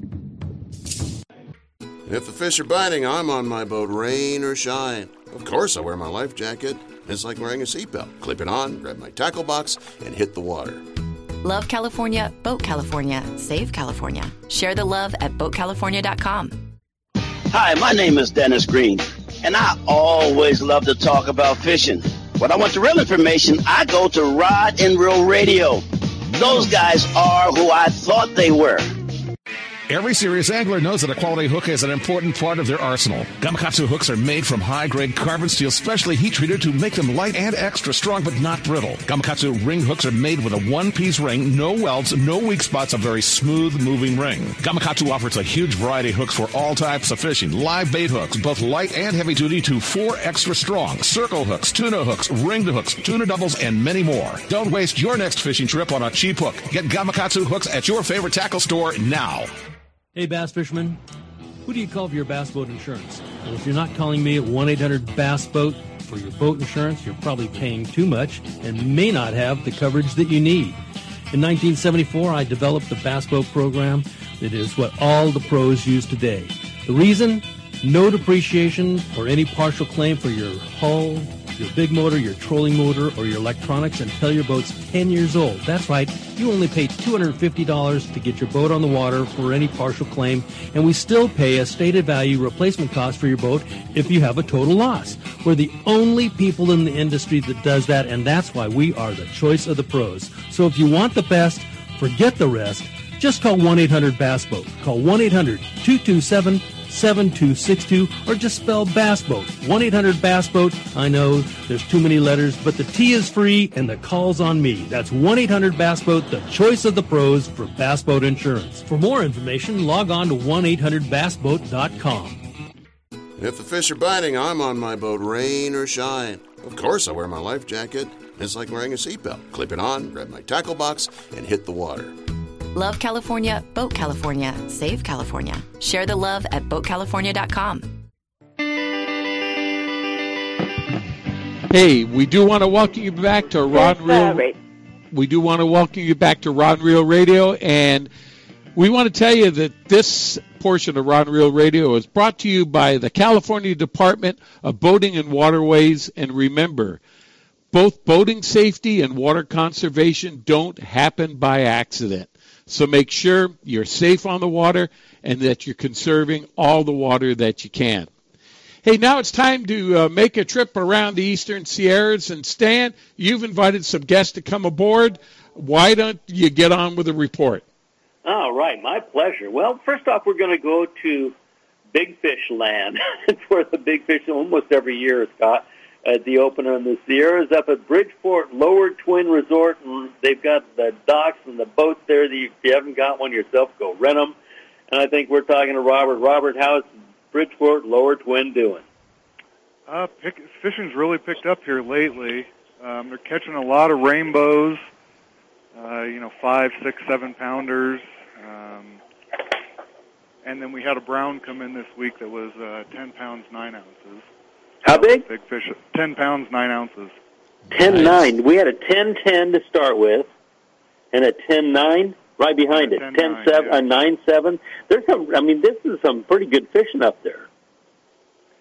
Yeah, it's uh, it's doing really well. The kokanee are still down, um, but they're starting to really school up and tighten up, and uh, everybody's just kind of waiting for them to rise, and then the browns will kind of rise with them.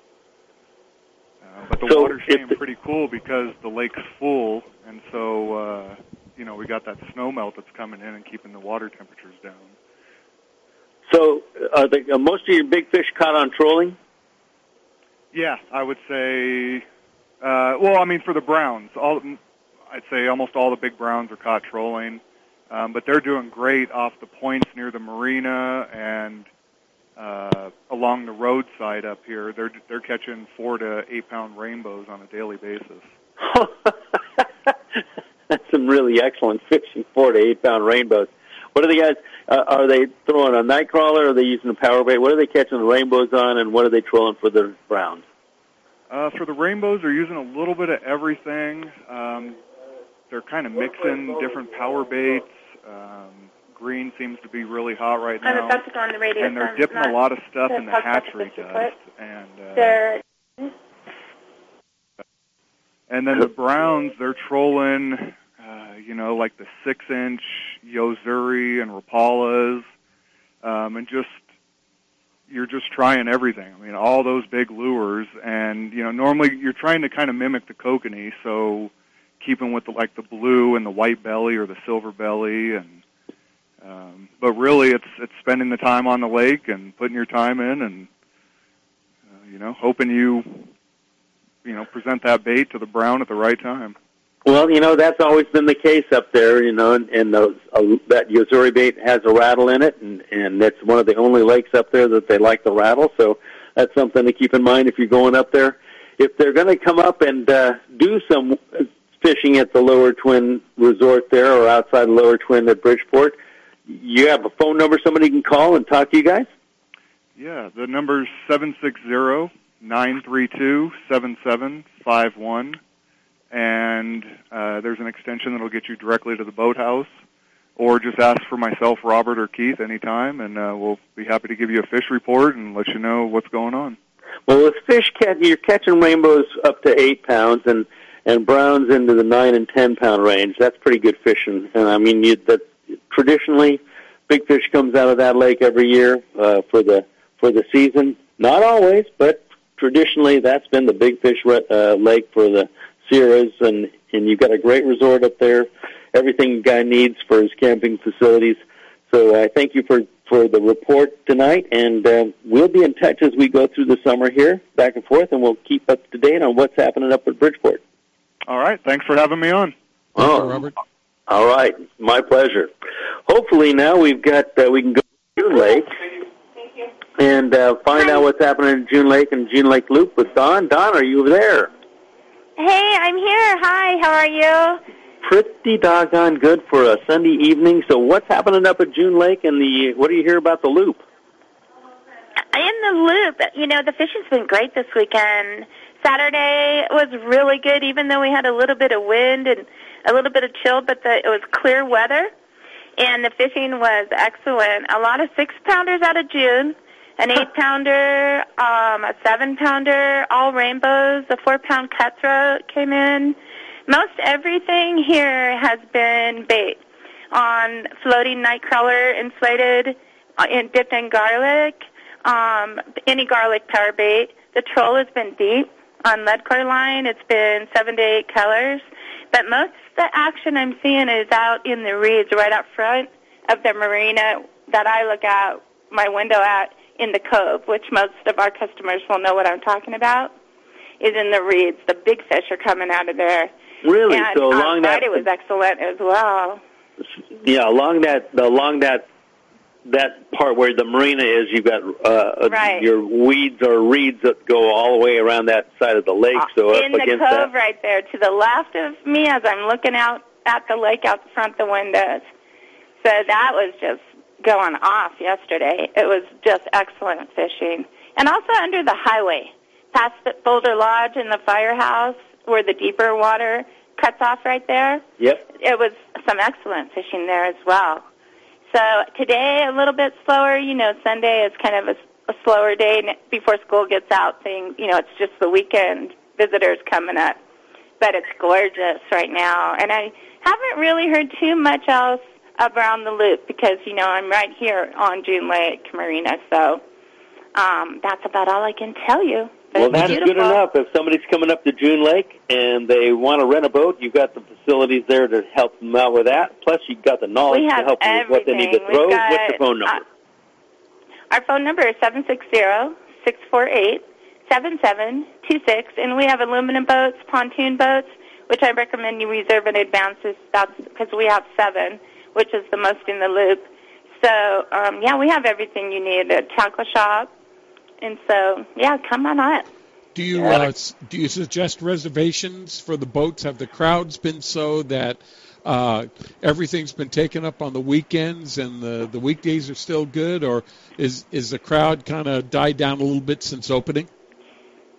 Since opener, it has. And our business will mostly be weekenders.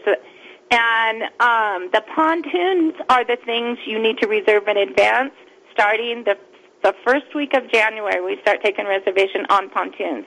We have seven now. We'll have up to 11 pontoons um, by the end of July. And they go out every day. So right now is a slow time. Once school is out, then everybody's here, and that you know that is the busy time. It is July, and Do you then have the facilities for camping? will come in September. Well, so yeah, and that's a beautiful month to come as well. Do you have the facilities for camping, or if they if they want to rent? uh, Everything. There's the whole loop is surrounded with um, campgrounds. There's plenty of motels and lodges, and so 158 goes in a 12 mile horseshoe shape. There's four lakes in June Lake Loop, and every single lake rents boats, and there's cafes and um, sh- Tiger Bar is famous. Oh yeah, Tiger Bar's got the oldest liquor license in California. I want What- to talk about uh. the other fish in your lake. My favorite fish. How's the Sacramento perch doing? Well, that's we don't have down that Crowley. in June Lake. That's Oh, Crowley. yeah, that's Crowley Lake. Okay. We'll get a report on that in just a little bit, Wendy. Hopefully, hopefully we can get all the Abby or Adam here. We're we're still working on that part.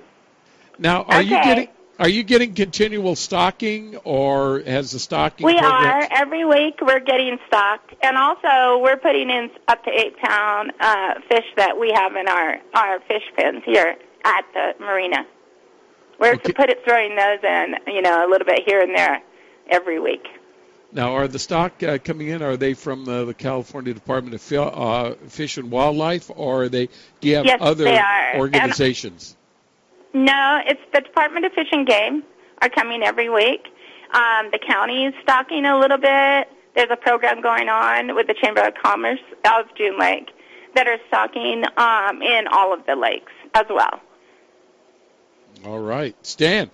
Boy, you can't ask for better fishing, can you? Well, you know, No, it's beautiful. when you start hearing the that the lakes and the Sierras are producing fish off the shore, the the rainbows up to eight pounds, and, and fours and fives and sixes have been common.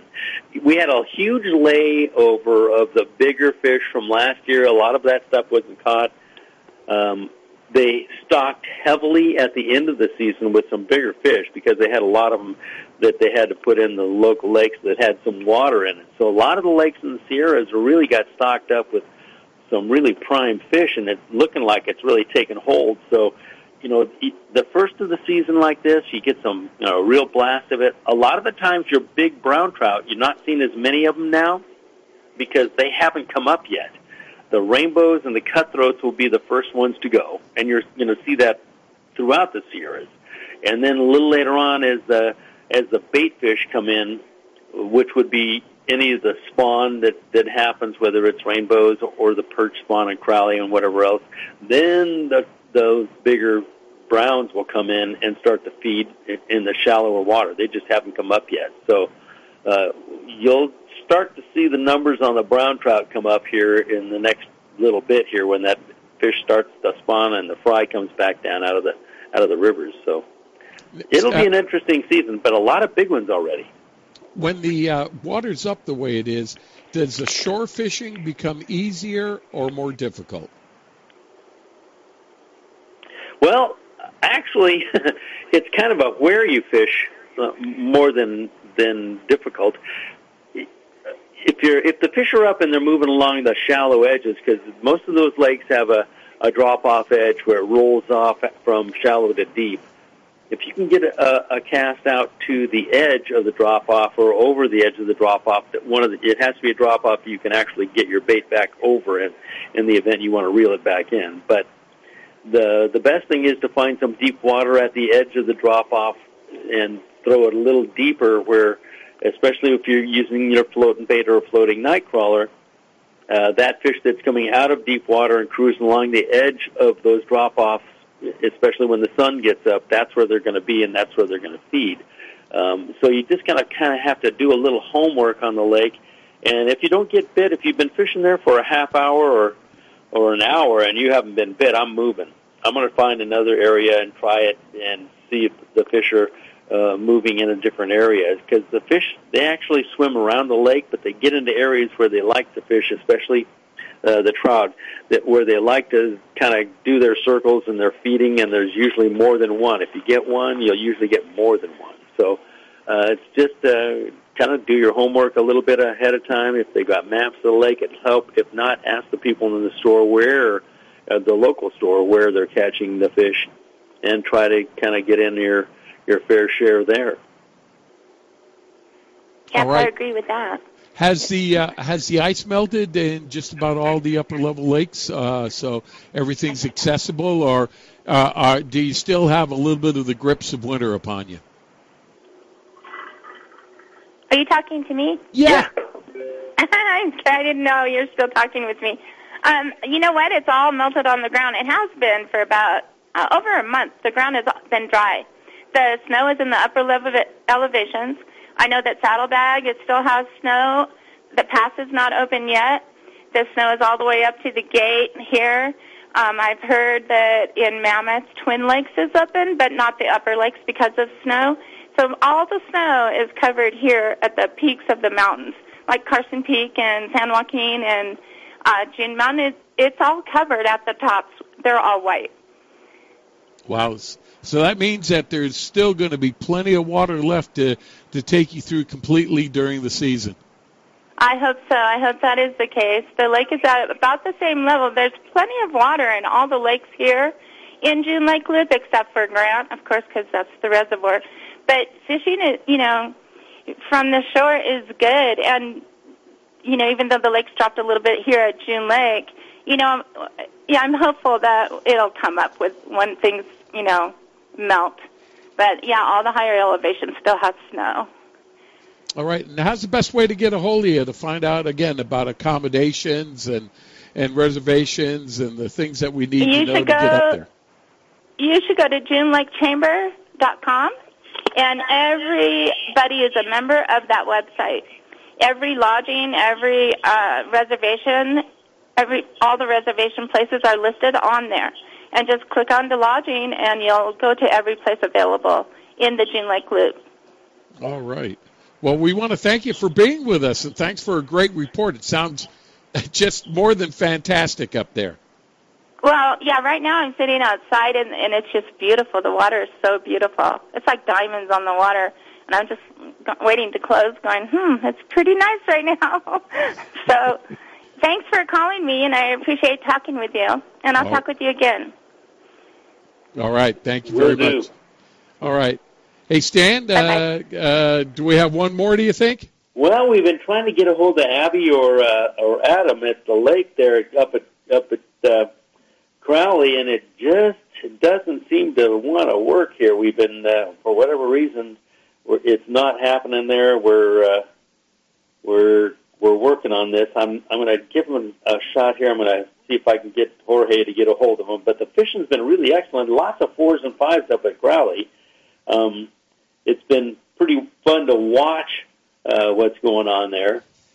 With uh, the the fish moved up, a lot of cutthroats in, in the shallower water from 20 feet and up, and and lots of fours and fives and sixes up there.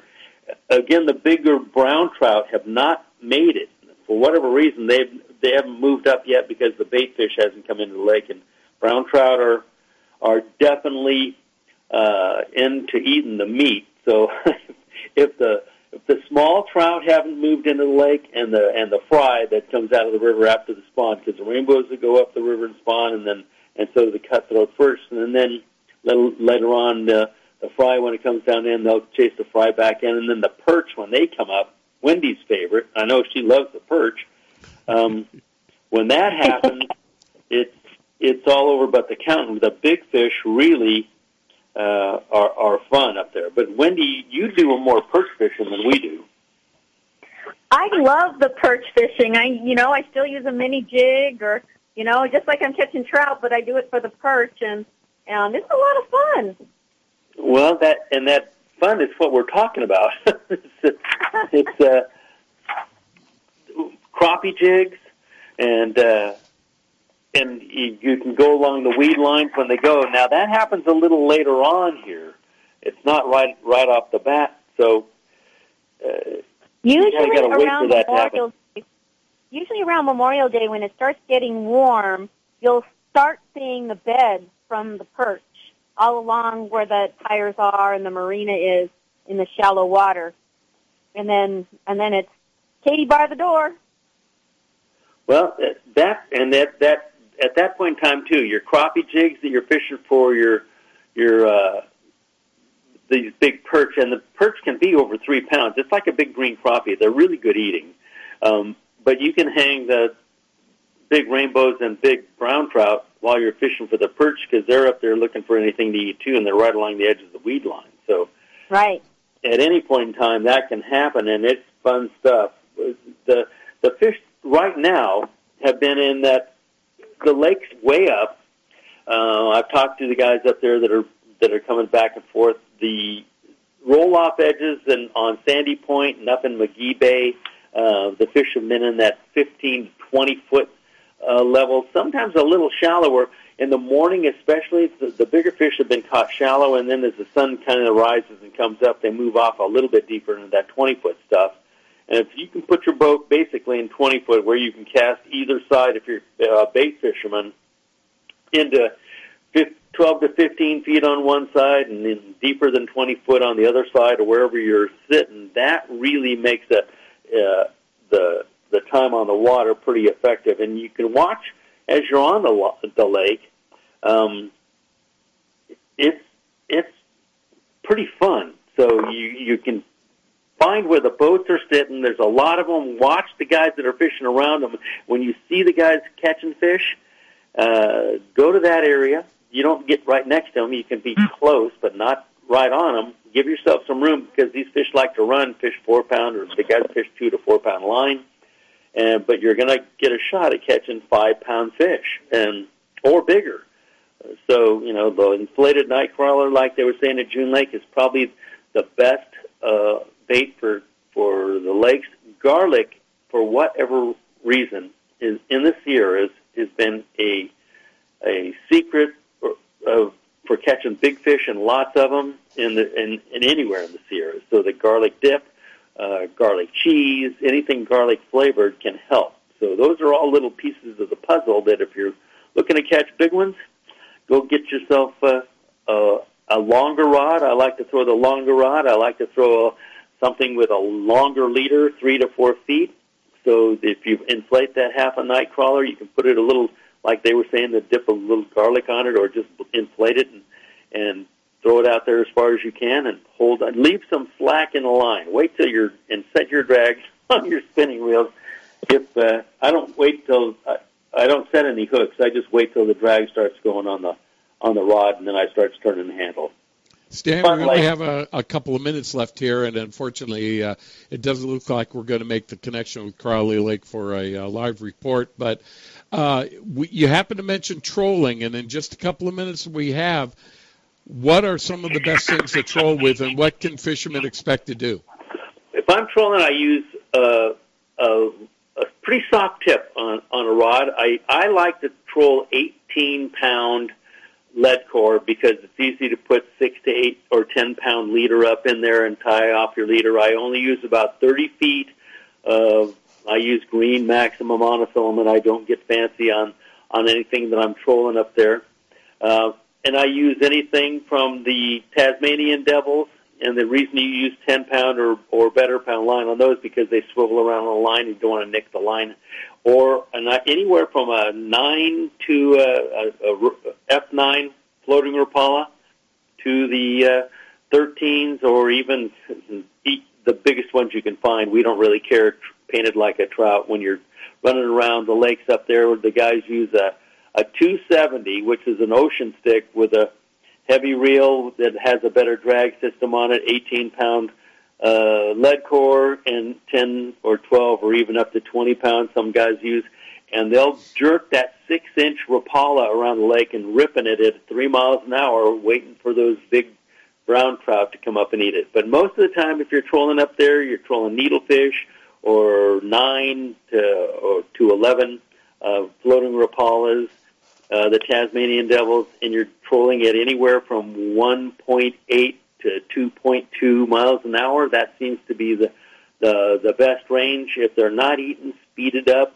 and drop down anywhere from start at two and a half and go down all the way to four. You can vary it back and forth depending on the depth of the lake and your speed. You'll know if you're going too slow because you're bumping the bottom. Reel it up a little bit. Always good to have uh, a depth finder to let you know how where you're sitting in the lake and go and throw. That's all I All need. right, Stan. That's going to have to be it for tonight. And Wendy, thank you very much. Good luck on your trip. Oh, thank you. I'll talk to you guys next week. All Go right, Stan. Wen. thanks a lot for putting together such a great report. We also want to thank our guest, uh, Frank Ursitti, and uh, uh, pardon me, Tony Terrell from Diamond Valley. And but you, the listeners, we also want to thank you for listening tonight. Uh, we tried to put together a show that we thought would be worth your time. I think we accomplished that. So, on behalf of Jorge and our AM 540 studios, Ben, our local uh, producer here in San Diego, and always in memory of Big Tuna Bill and Eddie McCune, who left us this legacy, which is Rod Reel Radio. We want to thank you for listening tonight. We'll be back next week, 5.05 p.m. on AM 540. If you missed any of the show, just go to rodreelradio.com. So, folks, that's it for tonight. Go out there and get them, as Kevin Minio used to say. They're getting away. We'll see you on the water. We're out for now. Good night. Gone fishing